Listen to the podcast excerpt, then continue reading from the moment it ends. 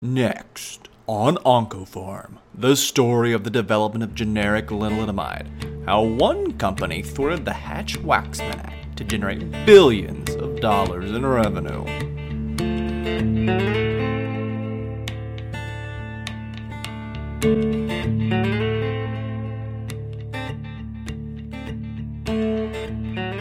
Welcome to Oncopharm. I'm your host, John Bossaer. I am a professor of pharmacy practice here at the supporting sponsor of Oncopharm, ETSU's Bill Gatton College of Pharmacy. And today, special uh, episode, we have a guest with us, Ryan Beechinor, who is a senior pharmacist at the University of California, Davis uh, Comprehensive Cancer Center. He comes to us, uh, or comes to there, I guess, most recently from UNC, where he did his PGY1 and PGY2 training, as well as a fellowship in clinical pharmacology. Before that, pharmacy school at University of California, San Francisco. So, um, and then before that, uh, he spent some time at the Big Ten at Wisconsin, uh, learning biochemistry. Originally uh, a Massachusetts native from Boston. Uh, welcome to the podcast, Ryan. Yeah, thank you very much. Thank you for having me. It's a it's a pleasure to be on here. I don't know if uh, I will do it eventually, but I always say if I write a book, uh, the title would be "Doses Matter." So I appreciate you putting that out in the world. well, you, that's it's it's funny that you say that. Um, if you go back and listen to like six years ago, the very first episodes of the podcast, when I wasn't really sure what I was doing, I said "see you down the road" because I the first time I did, and I didn't know if this would like stick. Um, and um, I you know, I was like, oh, this this is a good for pharmacists to kind of sign off with. And I've since come to find out that um, I believe he is the the chair of like the clinical pharmacy department uh, at the University of Michigan. That's his Twitter handle is dosing matters. Ah, so it's, okay. It's actually a great it's a it's a great uh you know bio for anybody any pharmacist on social media is to put that in there. So I, I, agree with that. I appreciate your sentiment. Uh, and we're here to talk today about about lenalidomide and uh, the, the the you know previous in this in your feed for the listener there'll be one of our foundations episode on lenalidomide we're going to get kind of into the a little bit more into the business side of things here so uh, you know ryan has has been the co-author and lead author uh, on this wonderful paper in the journal of cancer uh, policy about the the development of generic lenalidomide which i didn't know there was a generic lenalidomide um, and when when uh, when lenalidomide or, or Revlimid, as you might know, was was uh, first approved. It cost six thousand dollars a month, and that was in the early two thousands, mid two thousands. Now it's twenty three thousand dollars a month, um, more than even inflation being high. That's more than inflation. That's more than you know the appreciation that you would expect from a house, even in in the mid two thousands, even with low interest rates. Houses still haven't gone up, uh, you know, that much. Um, so so Ryan, you know, kind of take us back how did this happen? How, how did how does this drug get so expensive? Yeah. So um and thank you for for letting me sort of babble about my my my paper. Uh, it was definitely a labor of love. Um and we'll go into when we started way back in 2022 in june. Um but you know this story involves a little bit of history. Um some some unethical practices by the makers of thalidomide um uh the the ancestor of uh, lenalidomide, and Billy Joel is involved at one point. So uh, buckle up. So lenalidomide Revlimid um, was approved um, in 2005 uh, for the treatment of del5q MDS, um, and it was approved six months later for um, multiple myeloma. But a generic version wasn't available until 2022, and that probably relates to um, the controversy that was surrounded thalidomide, um, or Thalomid, which is sort of like a precursor to lenalidomide. So, uh, uh, thalidomide was originally synthesized in 1953 by a Swiss pharmaceutical company. Um, and it was introduced in the European and the UK UK market um, as as marketed as a non-barbiturate hypnotic sedative um, by a German pharmaceutical company. It was sold under the brand name um, Contergan, and it was widely used um, throughout the world to treat you know um, a variety of uh, issues, but it, it's had this um, uh, you know unlabeled promotion for the treatment of nausea um, in pregnant women, and so um, in uh, in in 1960. um, the German pharmaceutical company licensed it to a Cincinnati-based uh, pharmaceutical company called Richardson Merrell, um, and they said, "Okay, you know, market this in the United States, and we'll let you share our profits." Um, and Dr. Frances Kelsey, um, a Canadian pharmacologist that was who had recently um, signed on to the FDA, and actually it was her first. Um, it was her first full FDA uh, uh, pharmacology review, um, and she it was sort of like happenstance because uh, she was the perfect she was the perfect uh, FDA employee to review thalidomide. Um, so basically, what she said is um, it doesn't really have chronic um, toxicity data. And she went back to the company and she, you know, requested uh, more data. And she specifically cited a, a, a letter um, that was published by the uh, British Medical Journal, uh, British Medical Journal, citing four cases of uh, peripheral neuropathy in patients that prescribed uh, thalidomide.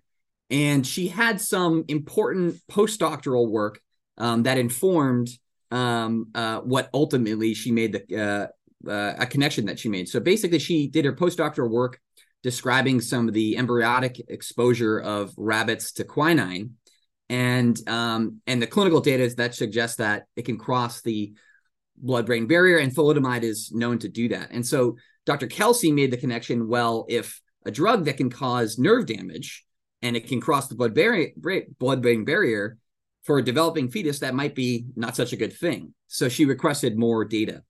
And Richardson Merrell uh, were in a, a, rush to get it approved because Christmas were, was coming, and who doesn't need uh, their non-barbiturate sedative hypnotic during Christmas? Um, and basically, they they refused to release more data because they didn't have it, and so um, Dr. Kelsey held up the FDA approval. And later, it came out um, j- just actually that that year, that very year, um, two uh, physicians, Australian obstetrician and a German pediatrician, published letters to the editor about expressing their concern about the teratogenic potential of thalidomide uh, based on uh, patients that were uh, they had treated um, and they had given birth to babies that were um, uh, had suffered um, polydactyly. And so in the years that followed, uh, the teratogenic effects of um, thalidomide uh, were confirmed by worldwide observation. And in 1961, it was re- withdrawn for the European market, and it, it's it's thought to have affected maybe 10,000 infants globally. Um, and it's now known as the thalidomide tragedy. And so, where Billy Joel gets involved, uh, he wrote this song, "We Didn't Start the Fire," And in it, um, he has this famous line Lebanon, Charles de Gaulle, California baseball, Starkweather homicide, children of thalidomide. Oh. Um, and so if you if you ever hear that song, uh, uh, think of the thalidomide tragedies. And so that led to the um, Kefauver Amaris, uh, uh, Harris Amendment, and basically, um, at the time, the FDA was using this old, very old um, amendment, the, uh, the the Federal Food and Drug and Cosmetic Act of 19, 1938, um, to review both safety and efficacy, and it really didn't speak to efficacy findings.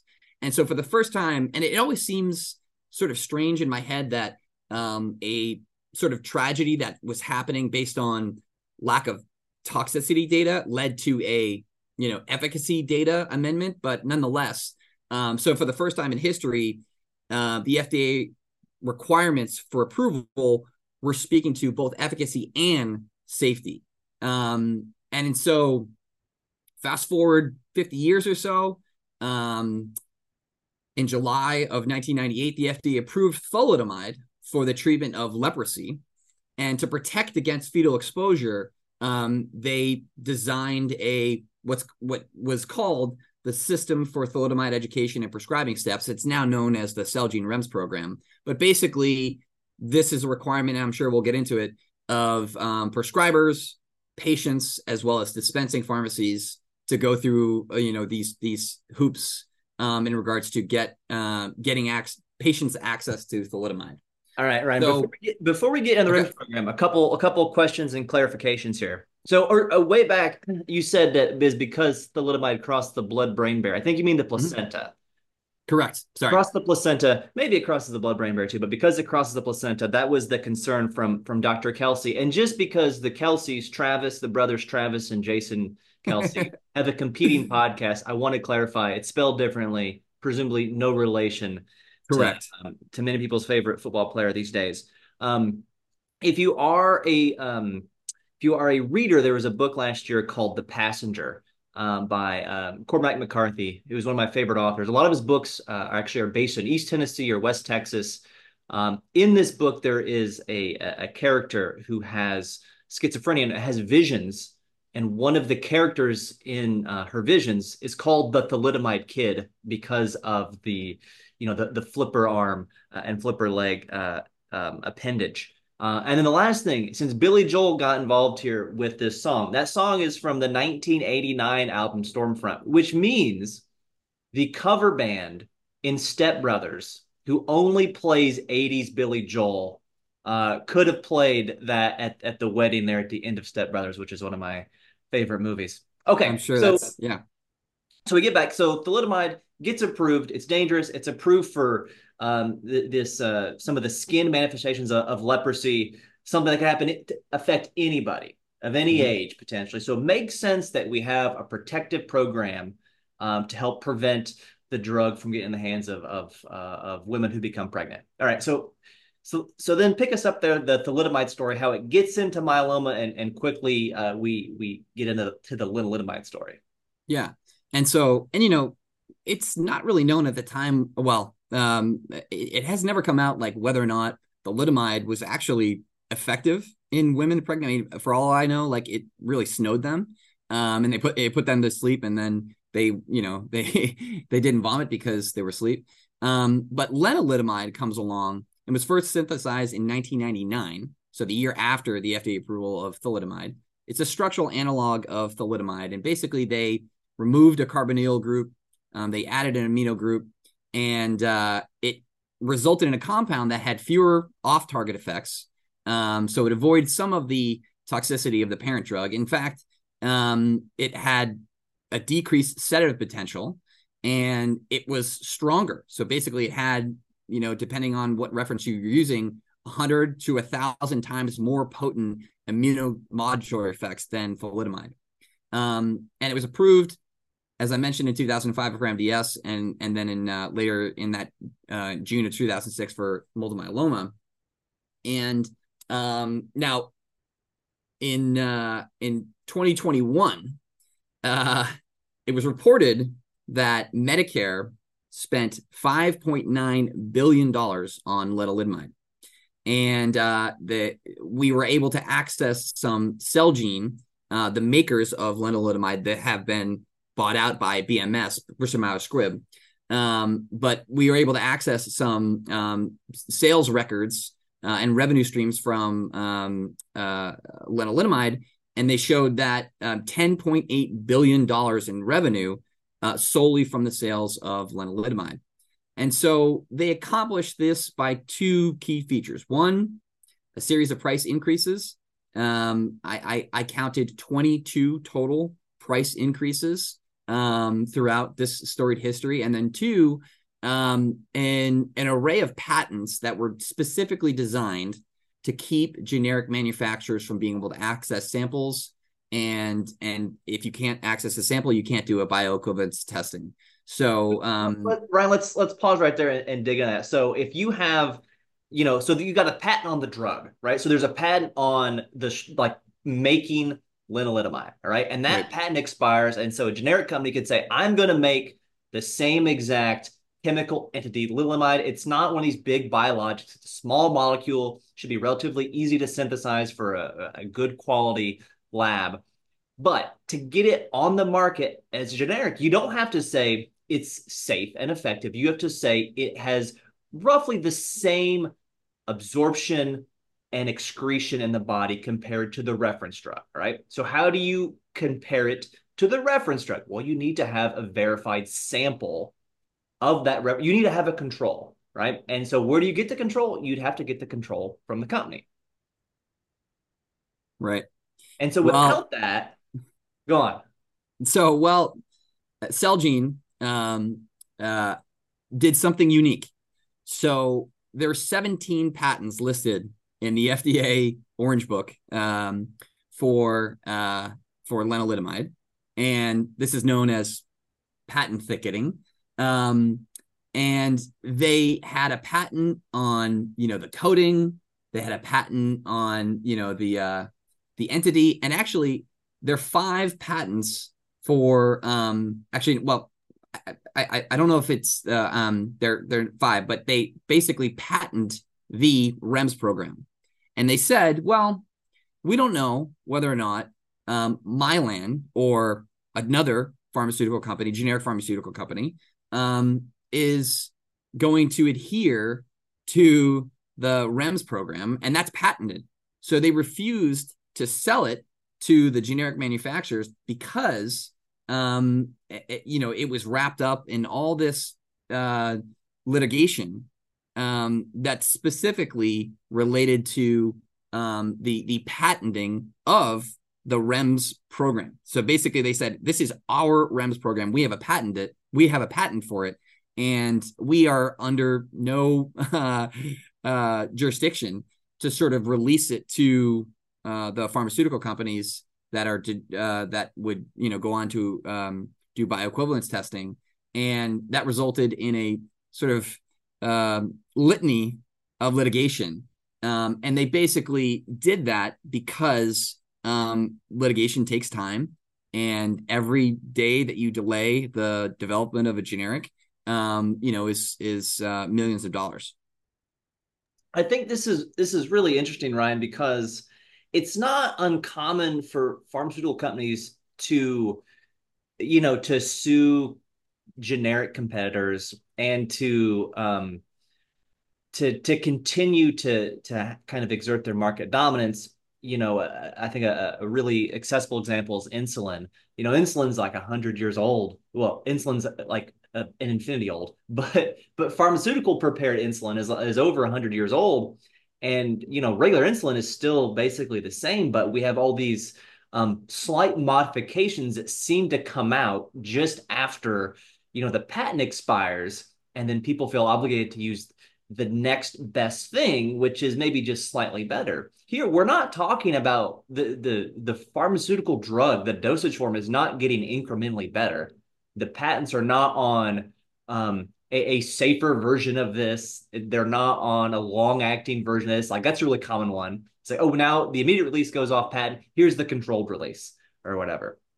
Um, this is not that. This is on the REMS program, which is a very, um, you know, on, it's not entirely oncology specific. It's something that we see a lot of um, and, and deal with are these REMS programs because our drugs are so toxic.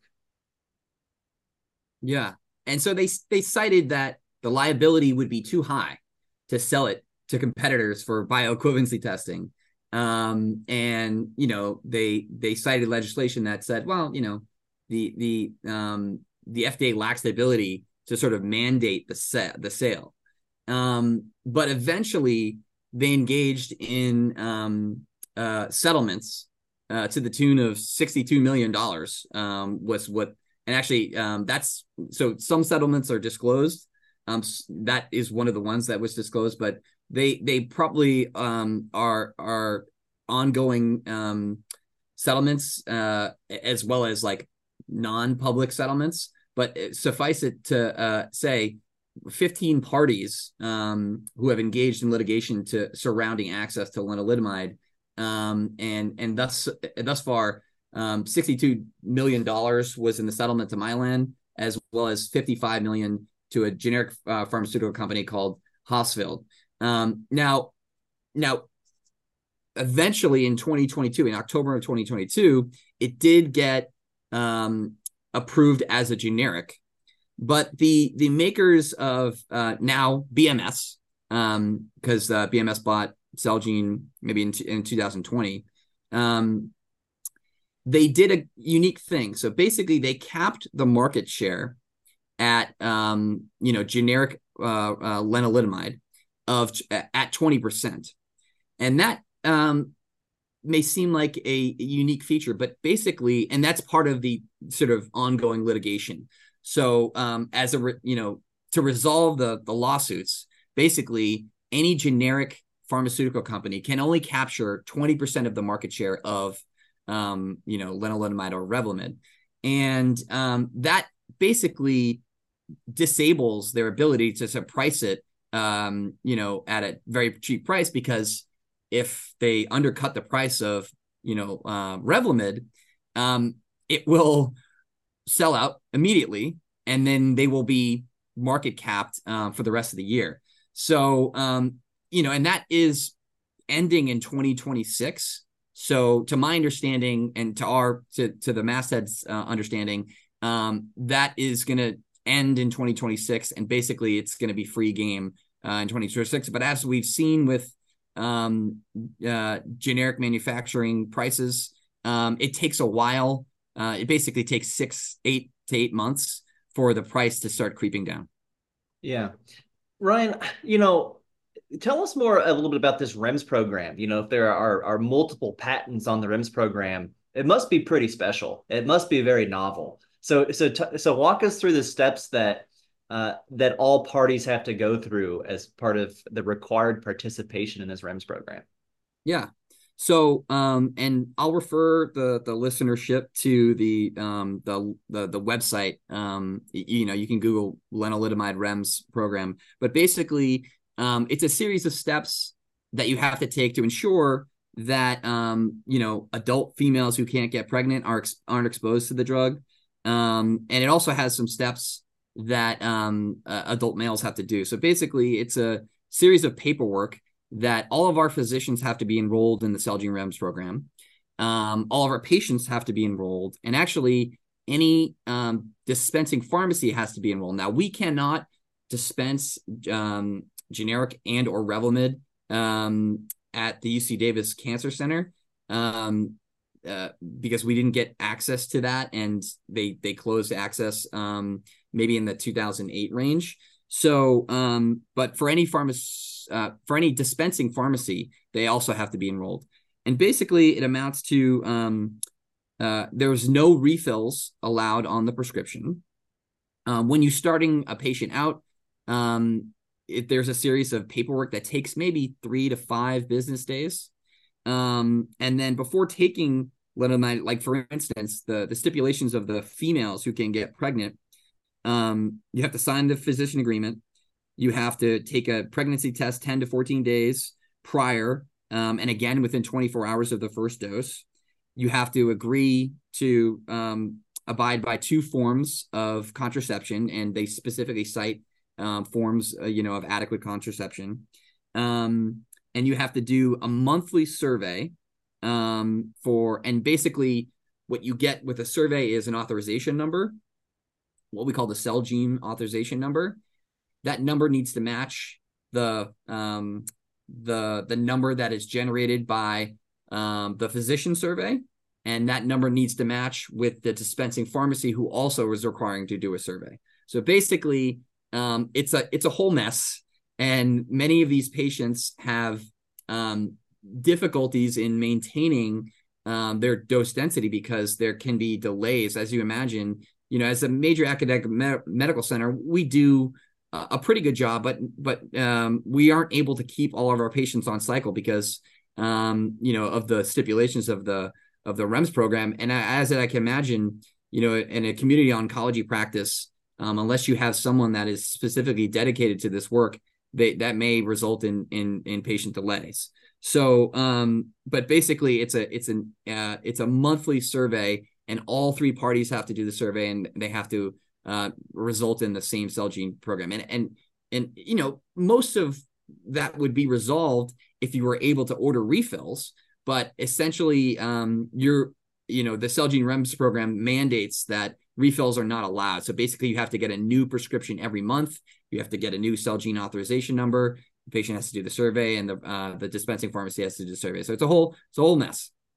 Yeah, a lot of a lot of uh, a lot of barriers to to high to quality um, almost um, fundamental care that that you you've outlined there potential barriers to that um, it, it's it's so um, it's so interesting to to to ask what how things may have been different had there never been a thalidomide and this drug had just been studied. So many new drugs. I mean, we go over pretty much every new drug on the podcast and and talk about like in the warnings precautions field. I hardly even mention it because it's so ubiquitous in all these new uh, oncolytics is the risk of embryo fetal toxicity that it's unknown. And even you know we assume a lot of times say we assume there's some there's the potential for it but we don't know. And there's no REMS program. Right. and it's and and and, and is a guilt by association. No one would ever do like pregnancy study of Lilimide because of what happened with the Lilimide so you assume it's as bad as Lilimide but we know more about the risks the potential risks of Lilimide than other drugs so we have this known risk that every that's everyone's well aware of who's ever listened to, you know, we didn't start the fire. Um, and so we have this really restrictive safety practice that is unique in a patient population with a median age of diagnosis of 70, 50% roughly male, maybe probably more than that. Um, I mean, it's a lot of work. It's a lot of cost going into to protecting people that probably we would do just as good a job protecting them without the REMS program. And um, it, it, it seems to me that somebody could do a, um, a, a you know uh, an IND on on Revlimid uh, on Lilimide and just go the complete full bore regulatory pathway the way the the before we had biosimilars. Um, what was it? Uh, Zarzio, Zarixa, I forget what it was there was that Phil filgrastim that came out before there was the biosimilar approval pathway. They, they, oh yeah, they did like the clinical and safety studies and got their own approval. Um, it's not a generic, it's not a biosimilar. It's like just our own drug. Someone could do the same thing for Lilimide and say, you know what, we don't think we need a REMS program. I think I'd be fascinated if somebody tried that for what FDA would say, uh, because we have so many other drugs that are teratogenic that don't have this this uh, this program. Yeah, I, I think it's. I mean, there's a lot of sort of hand wringing and and you know the, FDA has to like really save face. Um, but like if if you know I, am part of this ongoing uh, research project that is operated by Cedar Sinai, um, and we're looking at the difference between uh, centers that can access uh, lenalidomide and centers that cannot. And uh, but continue there's there's precedent for removing a REMS program. In fact, Procrit used to have a REMS program and um, I think in in early 2000s they did away with that because they said, you know, this doesn't make prescribing any safer. And I, I would argue that uh, lenalidomide, you know, it, it, the the Celgene REMS program doesn't make prescribing any safer. In fact, it makes it um, some sometimes um, you know uh, unsafe because patients are having issues getting their their Revlimid and and it should have been a you know generic maybe uh you know seven maybe eight years ago. And if if that was the case um they wouldn't be charged with exorbitant prices. And you could you could say that more patients would have access um to uh you know lenalidomide. Yeah I, and i know that with, with the the procrit story one of two things happened and um either one and I don't rem- I don't remember the rationale behind it. It made a lot of sense to to start the program and then to take it away. I know prescribing changed drastically, right? So either one, FDA said people got it. We did the REMS program for a few years. It fixed it. People now are educated, right? Because that's really what REMS is. Ultimately, is an educational program. Like you have the checks and balances, but really it's to educate everyone on the risk involved. Or two, the makers of Procrit saw how much less money they were making after the REMS program and and kind of pushed for the REMS program to be removed. And really, the the crux of of your paper here is Celgene is uh, seems to be able to keep their patent going longer because of this REMS program. So hopefully, that rationale for Procrit was the former, and that hey, we we now have uh, evidence that people have learned about this um, you know, and you certainly can do a lot of REMS programs have like the one time training program that prescribers go through. Seems like that would be sufficient here. Yeah, I agree. Okay, Ryan. Uh, before we finish, you know, this is, uh, you know, a lot of the papers that I read are, you know, pharmacist, pharmacist, physician.